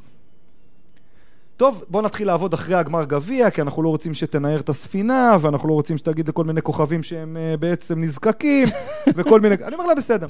באים גמר גביה, מקבלים שמונה עשרה או שש עשרה הפרש בראש ממכבי. מתחילים לעבוד יום אחרי זה. make long short, עשרים ושלוש שתיים, אליפות ראשונה לירושלים, שמונה אפס חלק בפלייאוף, על האפס. נגמרת העונה. אתה אומר, אוקיי, מה עכשיו? שלוש שנים, בוא נצא לדרך וזה וזה. יקר. כן. יקר שוב? כן, יקר. וגם, לא... לך למכבי חיפה עכשיו, תגיד להם, יש לי חשבון עם הפועל ירושלים. לא, לא, לא. כדורסל. אבל מה שרציתי להגיד לך במכבי תל אביב, שזה, האמת היא, הדבר היחידי שיחזב אותי, בסדר? כי זה לגיטימי בעסקים, להגיד, אני צריך אותך שאני צריך אותך. בסדר, אני אשלם לך מה שאני אשלם, או לא משנה מה, ואחרי זה יש לנו סיסטם. מכבי תל אביב, כמה חודשים אחרי העבודה, וגם התעלמות, אתה יודע, אני, אני חיכיתי סך הכל, באמת, לא להרבה, אבל לבונבוניירות ופרחים שיגידו תודה על העבודה, אתה יודע, חוץ מדייוויד בלאט, אף אחד לא אמר תודה. אף בן אדם. זה, זה הגישה של המקומות. דייוויד סבבה, אמר? דייוויד הוא מקצוען. דייוויד הוא, הוא לפני הכל מקצוען. הוא לא חבר שלי, אנחנו לא בקשר, מקצוען okay. פר אקסלנס. נו, no, תמשיך. אוקיי. Okay. אנחנו מגיעים לזה. אני פתאום פותח עיתון כלכליסט. גיא גודס ומכבי תל אביב יוצאים בכתבה בכלכליסט, כן? שהם המציאו מודל חדש של פעולות אדומות ופעולות כחולות. אני מתקשר אליהם, אני אומר להם, תקשיבו, אחד, זה עילה לתביעה. בסדר? זה גניבה, זה, זה פר אקסלנס גניבה. אבל יותר מזה, תראו איזה עצלנים אתם. אתם רוצים להגיד לי שפעולות אדומות שמייצגות דם, ליבידו, אופי, נחישות, זה מכבי? למעשה אתם רוצים להגיד לי שמכביזם זה אדום? אתם כל כך עצלנים, כל מה שאתם צריכים לעשות זה רק להחליף את הצבעים. להגיד, מכבי זה צהוב. אבל הם השאירו את המודל של... איי, איי. אבל עזבתי את זה, ואז הבנתי שלמעשה, באמת, אין לי מה לבוא ולצעוק, ואתה יודע, ולהגיד אני, ואני, אני אומר, השנים יעשו את זה. ושאתה מחבר אליפויות בכדורף נשים, בכדורף גברים, במחלקות נוער. בכמה קבוצות אתה מועסק עכשיו, או שעכשיו אתה בעונת המלפפונים כמו... לא, אני רוב העבודה שלי מבוססת על זה שאני מפתח מחקר, ואני עושה אנליזה... אתה לרוב נכנס באמצע עונה, לפי כל הסיפורים פה. אתה מחכה לראות איזה גדולה בבעיה, ו... תשמע, בגדול אני לא אוהב את זה. אתה יודע, אני מאוד רוצה... לעבוד בסיסטם ובדרך, ואני מאוד מאוד מאמין בזה שבשנתיים, שלוש, ארבע, אפשר לעשות פה הבראה מאוד גדולה, כי כמות הכישרון של השחקנים הישראלים בעיניי היא אדירה, והרצון שלהם להצליח הוא אדיר, ואנחנו לא מטבים להם באמת דרך אה, למצוינות, ואנחנו קצת מתביישים להגיד שאנחנו רוצים להיות אלופי עולם, mm-hmm. ואנחנו יכולים להיות אלופי עולם. זאת אומרת, אתה יודע, עד ששני הרשקו ופונטי לא באים ואומרים אנחנו אלופי עולם, או אירה ויגדורצ'יק בא ואומרת אנחנו נהיה אלופי עולם, אז בכדורסל זה עדיין נהוג שאדם לבן לא יכול להטביע. כבר פחות. כן, אבל אתה יודע שכל ילדה בווינגט שמשחקת כדורף תופסת את הטבעת. אבל זה מרגיש שהמערכות בכלל לא מבינות במה מדובר, זה כמו, אתה יודע, קבוצה שלא הולך לה, או שהיא מפטרת את המאמן, או שהיא משאירה את המאמן בגלל דן ולנסי. נכון. כן, אבל... ואין לזה... דן, קודם כל, בואו נשים קלפים על השולחן, אתה קודם כל יועץ אישי של אופיר סער, זה כבר מונית. אנחנו לא מדברים על זה בשידור, כי אנחנו רק על הצלחות מדברים. אולי גם זה, אולי גם תצליח... עשרים קילו, עשרים קילו מהיום אני צריך להגיד. נבוא שהוא יעזור לקדם את המנטליות של הפודקאסט. את המנטליות של הפודקאסט אתה תצליח לקדם. אופיר בא אליי ואומר לי, תקשיב, אני עכשיו רוצה להיות כתב בכיר, אני לוקח את עצמי בידיים, אני מתחייב לתהליך. אני אומר לו, אופיר, מה המטרה? הוא אומר לי, אני רוצה לרדת עשרים קילו.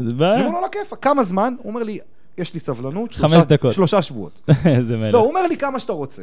אני אומר, מה אתה מוכן להתחייב? הוא אומר לי, עד עשר דקות בשבוע. אבל יש לי בעיות בהרגלי אכילה. הלפה בשתיים בבוקר. אה, הוא צודק. אני גם, אני בזה גם. קשה לי, אי אפשר. הקטע שיש לנו קבוצת וואטסאפ, ואם אני כותב, גם הוא יבוא לאכול. זה, אני אבוא בטוח. בוא רגע, אופיר, אנחנו מדברים פה על עוד כמה דברים. טל בן חיים. עכשיו אמור להיות מוצג בפראג, כשאנחנו מקליטים, אולי משהו יקרה והכל, עוד מעט אני אשאר אותך דן. אני אמרתי לך את זה אתמול, שחקן שעד גיל עשרים ושמונה, זה מה שנתן, קשה לי להאמין שהוא יצליח באירופה. עם כל הנתונים, המהירות שלו והכל, מה שהוא נתן עד גיל עשרים ושמונה פה, אני לא רואה את זה קורה, אני יותר רואה אותו לא עומד בעומסים של אירופה, הפציעות, אני מאחל לו את כל ההצלחה שבעולם. אם הייתי צריך לשים את הכסף, אני לא רואה אותו מצליח. דן? תראה, לפני הכל יש לו חיוך שלא נעים לי. לא, אני אגיד לך מה, שיחקתי עם אח שלו, עם אח של אבא שלו, ואני מכיר את אבא שלו טוב, ואני חושב שטל בן חיים הוא כישרון, במה שאנחנו קוראים כישרון. דריבל, אחד על אחד, תנועה קדימה, טוב מאוד. באמת, והוסיף כלים, הוא יודע לעבור. המסעית עם האבל מתקרבת. היא ברוורס אלינו. לגמרי, אבל יש תפוקות. בסדר? וטל בן חיים הוא לא חרוץ מבחינה הגנתית, הוא לא שחקן שעושה אחד עשר וחצי שתים עשרה קילומטר, הוא לא מחויב לסגור את הקו שלו, ובעולם זה נחשב בתור תנאי עבודה, שבישראל לא מדברים על זה. והצליחו ללמד אותו בגיל אני, כזה? לפני הכל הוא לא מגיע לקבוצה אימפריה או לליגה שהיא אימפריה. נכון. בסדר, בתור התחלה הוא מגיע לליגה שהממדים שלה... גם לא לליגה שהיא גרועה מישראל. אבל עדיין, הקצב לא, והפיזיות הרבה יותר גדולים. זהו, דן, הקצב והפיזיות יותר טובים מישראל שם. נכון, אבל אתה שואל את עצמך אם זה שדרוג מקצועי. האם בגיל עשרים ושמונה אתה עובר לקבוצה בדרג שלישי באירופה, אוקיי? בלי אופק, נגיד, להגיע לקבוצה, סתם, אתה בא לקבוצה נמוכה בספרד, מיורקה, סנטנדר, האופק שלך משם הוא הרבה יותר, הרבה יותר חזק. אז זה יותר מרגיש לי כמו שהגיע הזמן שמכבי תל אביב משחררת את טל בן חיים, כמו שהיא עשתה עם אלירן עטר, בזמן שכולם חשבו כאילו שאיך אפשר, הם יודעים יותר טוב לקרוא תפוקות ולהבין. הנה, בין. ואולי עכשיו מכבי תל אביב כן תיקח את אלירן עטר. אבל הדבר אני חושב החיובי. בתפקיד אחר. לא, לא בתפקיד ה-go to guy, אלא בתור השחקן המשלים. אתה יודע, ויש הרבה כאלה. אתה יודע, כאילו עדן בן מסעת בא לשם, וברק יצחק, כן, אבל לא בטוח שאלירן ספסל, לא בטוח. אגב, הדבר אולי שאני... רגע, על מה דיברנו? הרגע שכחתי, איבדתי אותך. ספורט. על האפשרות של טל בן חיים.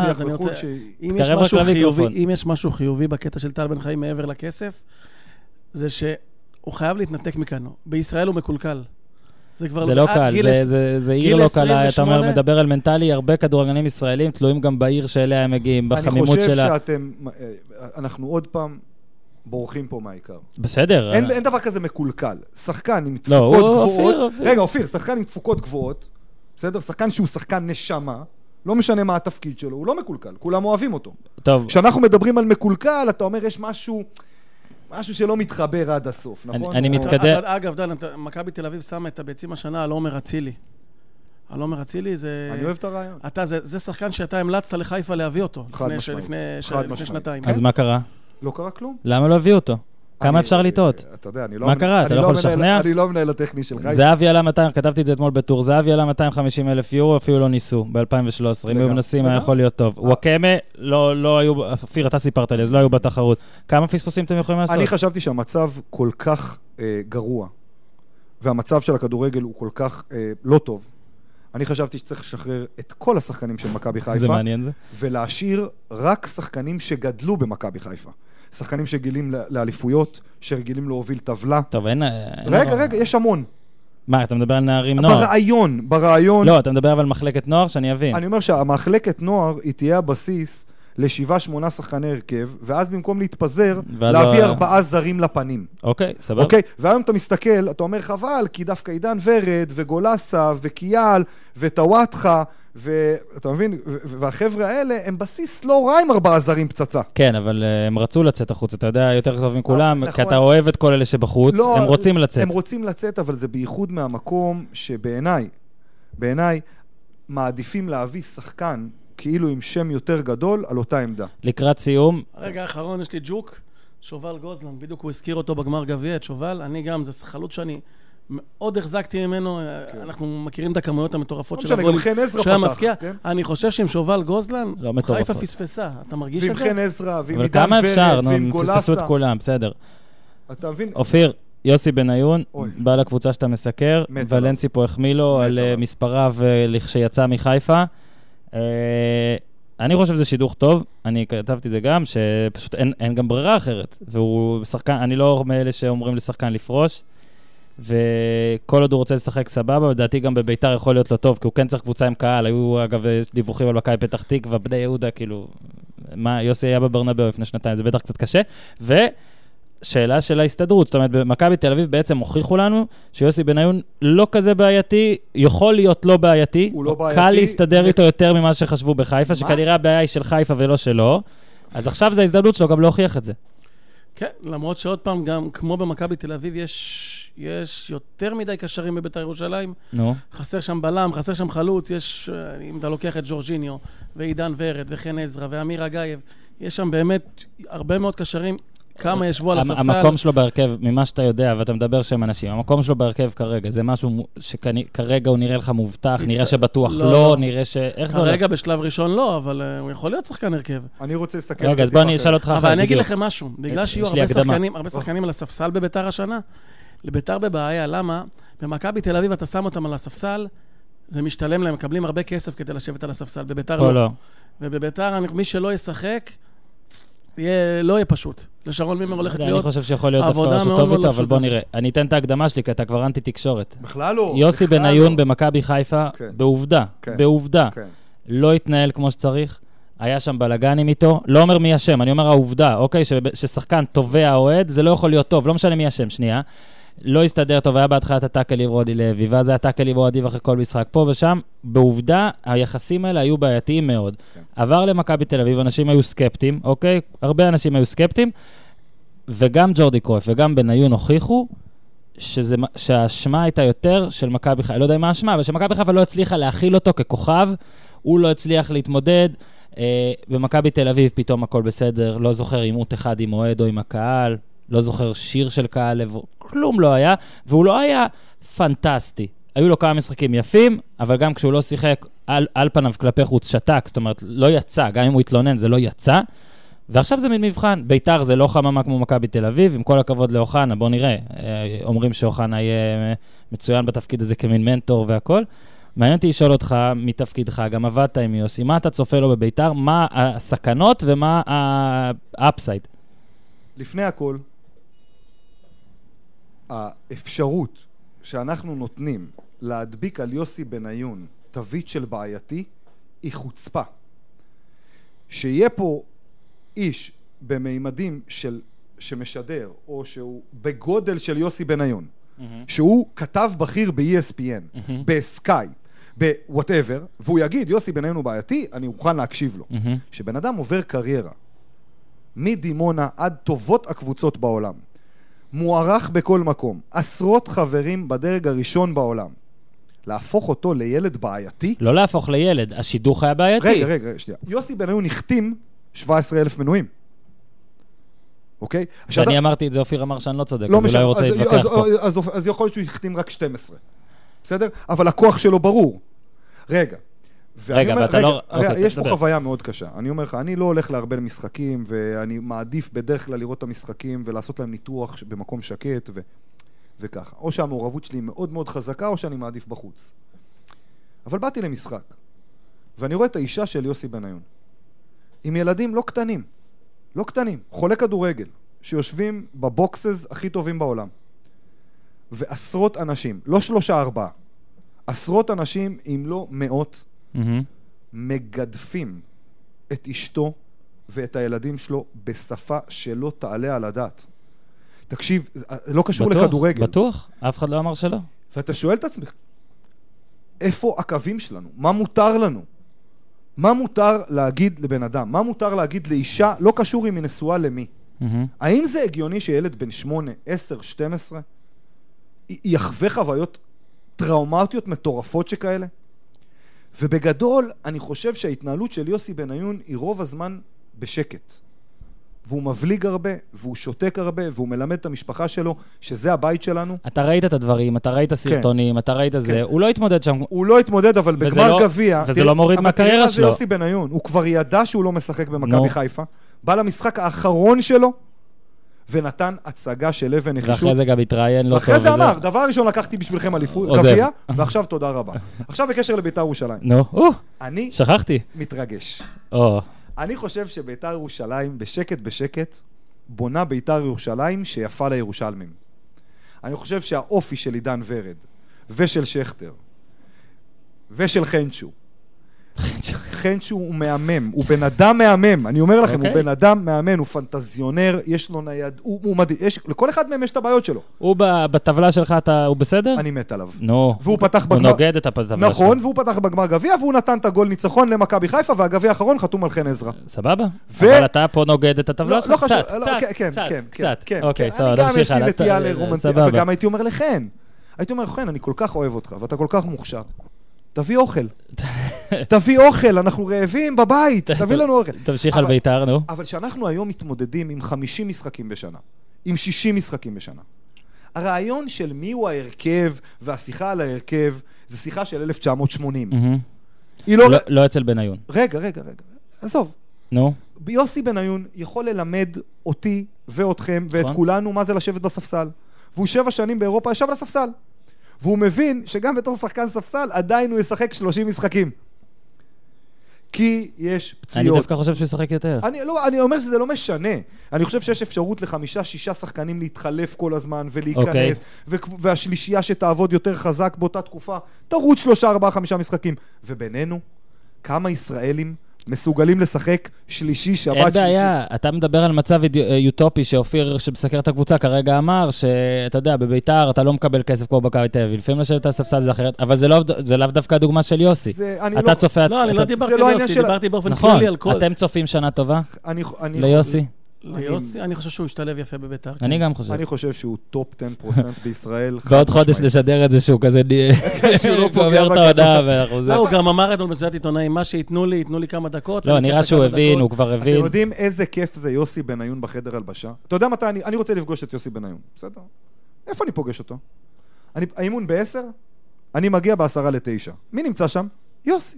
הקלישאה של בא ראשון הולך אחרון? יוסי בניון. מגיע ראשון תמיד. עכשיו, תמיד.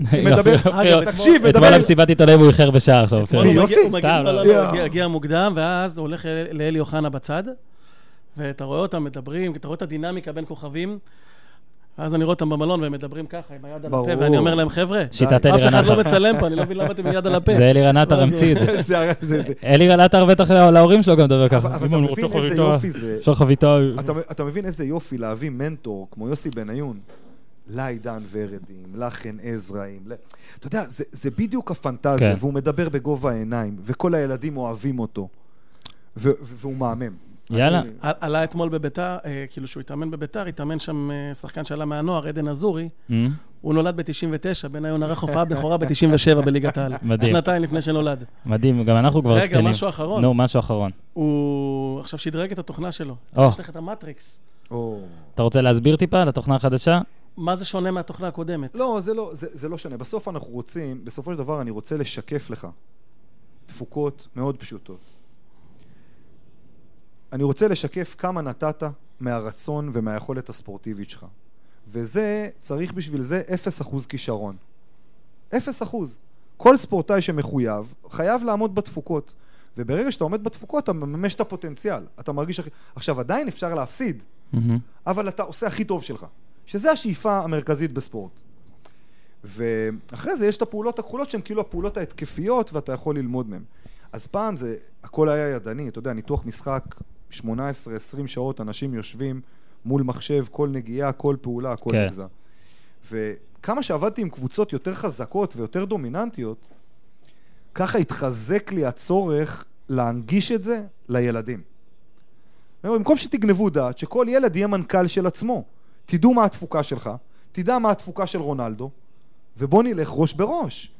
במי רוצה יותר. אני לא מדבר עוד על היכולת דריבל, או על היכולת זה. אתה רואה, ילדים עושים עשרת אלפים כיפות בטן ביום, בגלל... לא, רק, לא, לא, לא, אנחנו מדברים על הפעולות בכדורגל פרקטי. ברור, במשחק כן, עצמו. תח, סתם, אני אתן לך דוגמה קלאסית, בסדר? יש לנו, חוס, ב, ב, ב, בתפיסה שלנו, חלוץ טוב, הנה, אני אשאל אתכם שאלה. Mm-hmm. כמה מצבים חלוץ צריך להגיע בשביל לתת גול?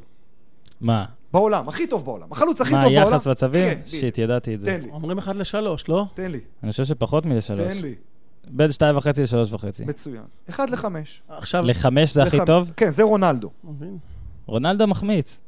ברגע זה יובל אבידור קפץ ממגדל בחיפה. שנייה, שנייה, שנייה. רגע, אז התובנה של כל העולם שעוסק בתפוקות, מבין שכל חמישה מצבים נותנים גול. כן. מסי בתקופה טובה, אחד לארבע. אבל מסי הוא אבנורמל. אוקיי? אז שאלה במתמטיקה, כיתה ג' רונלדו נתן השנה חמישים גולים. כמה פעמים רונלדו החמיץ השנה? מאתיים. שלוש מאות. למה? אחד לשש. אה, נו, הנה, אתה מבין, בסוף... עד שהייתי... אז סבבה, אז בוא נחל אחד לחמש. עד שהייתי... גם למייקל היה משהו כזה שלושים אחוז. עד שהייתי בסדר במתמטיקה. היה שלושים אחוז, לא? לא, לא, אבל זה נכון. אז אם רונלדו החמיץ מאתיים החמצות... גם אפשר שלוש מאות, תלוי איך אתה מציג. מאתיים שלוש מאות. אז אחד אומרים, רונלדו החמיץ יותר מכל ליגת העל ביחד. ואז אתה אומר, רגע, אז בעצם הוא המחמיצן הכי גדול בעולם. אחלה. או שאנחנו לא מבינים כדורגל. אתה אומר, המצ... הדבר הכי קשה בכדורגל זה להגיע למצב. עכשיו, מה רונלדו מתחייב? לשישה מצבים במשחק. ואז הוא שווה גול במשחק. הוא מגיע לגמר ליגת אלופות. מצליח דריבל? לא. מצליח פס? לא. מצליח לעזור לקבוצה? גולר, לא. גולר. שישה מצבים מגיע? גולר. מגיע. מקבל אחד או שניים. למה? אז אני אסיים... רגע, אני אתן לך את התשובה הישראלית. לא, אני אתן לך... התשובה הישראלית. עשרה משחקים אחרונים של מסי ורונלדו, בסדר? הם עשו חמישים שישים מצבים, וכל אחד מהם גמר בין עשר לשלוש עשרה גולים. אני מודק, בוזגלו בדיוק היה בשיא הפריחה שלו, בסדר? עשרה משחקים אחרונים של בוזגלו, ארבעה עשר מצבים. אתה אומר, רגע, זה תפוקה שהיא לא קשורה לאיזה ליגה אתה משחק. Mm-hmm. שחקני התקפה צריכים להילחם, להגיע למצבים. זה קשה להגיע למצבים. ויותר מזה, אתה יודע איזה אמיץ אתה צריך להיות בשביל להחמיץ חמש פעמים ושכולם יקללו אותך, ואתה כל מה שמעניין אותך זה המצב הבא, והמצב הבא, והמצב הבא, וזה מה שמבדיל. אצלנו אתה מחמיץ פעמיים, כי אתם חושבים שכל שתיים נותנים גול, ואז מה אנחנו קוראים להם? לא, לא, מחמיצנים. זה, ואת מי המאמן... אתה מוציא פה את הדיבה. אופיר, אחרי זה הולך לעורך דין, אנחנו טובים את האיש הזה. את מי המאמן מחליף בישראל? את זה שהחמיץ שלוש פעמים, או את זה שלא הגיע למצב? פה אני, פה אני איתך, אל תגיד רק שאנחנו חושבים ש... זה שחשבנו אחד לשלוש וחצי, זה לא אומר שאנחנו הקצנו. אנחנו לא מבינים שלהגיע למצב זה קשה. אני אחבר את זה בפעם ה-שישים ושש בתוכנית הזאת לתומר חמד. למה? העונה היא שהוא שוחרר מבני יהודה. נו. עקבתי אחרי, אני חושב גיא לוזון היה... וזה הדבר האחרון, חייבים לסגור. האחרון. אני עקבתי אחרי תומר חמד באותה עונה, תקשיב. הוא עשה הכל חוץ מגולים. זאת אומרת, הוא היה לוקח את הכדור עם הגב לשער, עוברת... מגיע למצבים במתפרצות, עובר את השוער מחמיץ. הוא היה מחמיצה נדיר, אבל מגיע להמון מצבים, ואתה אומר לעצמך, עם קצת דיוק, חלוץ אדיר. ואיכשהו, כאילו, לאט לאט מרוב, הוא איבד את הביטחון מרוב ההחמצות, והתחילו לזלזל בו, כבר ירד לספסל בבני יהודה באיזשהו שלב. ואני, אתה יודע, אני זוכר שאמרתי לעצמי באותו זמן, הוא יכול להתפספס. ואיך, אתה יודע, עכשיו שאתה רואה ש... שהשחקן הזה הצליח, זה... אני, אני ממש בתום אחד, ובזה באמת נסיים, אני חושב שגם הגנים, הגנים שלו, זה... משהו אחד קטן. דיברנו קודם על התוכנה הזאת, ועשיתי שילוב פעולה עם חברה מדהימה ישראלית, mm-hmm. שנקראת MyPlay. Mm-hmm. ובראשון התשיעי תהיה אפשרות לכל ילד, כמעט בכל מגרש, לקבל תוך ביצוע אמיתי, שכולל וידאו וסטטיסטיקה ושפה ברורה על תרומות, ישר לטלפון. ובכך כל ילד עם ההורה שלו, וכל שחקן יוכל לדעת בדיוק איפה הוא נמצא, ולקבוע לעצמו מטרות, ולחזק את הביטחון העצמי שלו. ולהסתמך על, על ידע מוחלט, עולמי, ובכך לשלוט ביכולת ובביצוע שלו. עכשיו, אחרי זה שאתה רוצה לשפר משהו, אתה משפר את זה לטובת הביצוע. אתה לא הולך לחדר כוח סתם. אתה הולך לטובת הקבלת כדור. אתה לא עובד ספרינט סתם, אתה עובד ספרינט לטובת המתפרצת. והכל הופך להיות חכם ויעיל. יאללה, נו, אז אתה רוצה, יש...